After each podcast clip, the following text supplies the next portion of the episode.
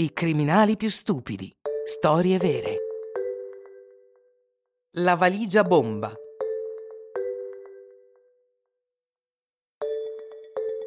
Siete affascinati dai film di gangster. Il padrino, quei bravi ragazzi, Scarface, Pulp Fiction non hanno più segreti per voi. Sapete tutto su Al Capone e Bugsy Siegel. Bene, preparatevi a sentire le più, come dire, beh, le più imbarazzanti, le più spaventose e le più patetiche storie criminali. I malavitosi di cui vi parleremo sono più vicini a Rantanplan e Averell Dalton, il più stupido dei fratelli Dalton, che a Pablo Escobar.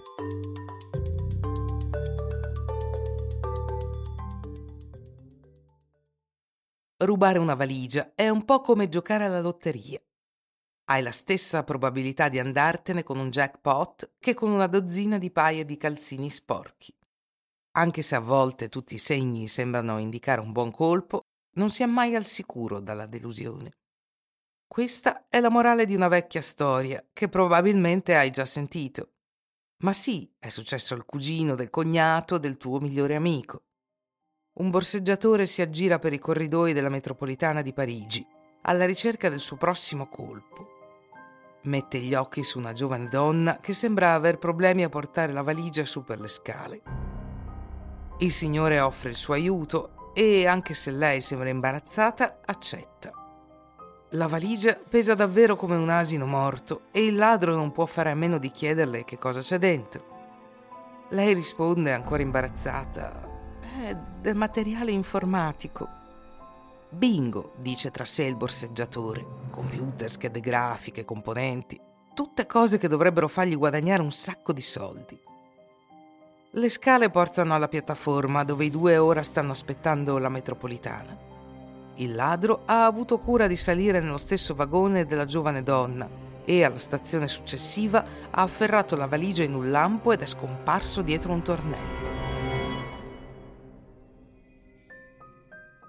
Ci sono così tante persone che entrano nel treno nello stesso momento che cercare di catturarlo è una perdita di tempo.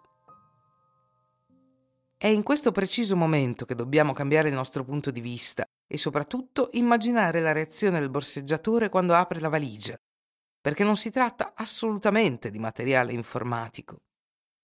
Durante le vacanze estive la giovane donna ha badato al suo cane per 15 giorni un vecchio labrador troppo anziano per vagare nei campi. Purtroppo il cane è morto durante la prima settimana e la giovane donna si è trovata costretta ad attraversare la città con i resti, a denunciare il decesso ad un veterinario e a far funzionare in tempo l'assicurazione sulla morte.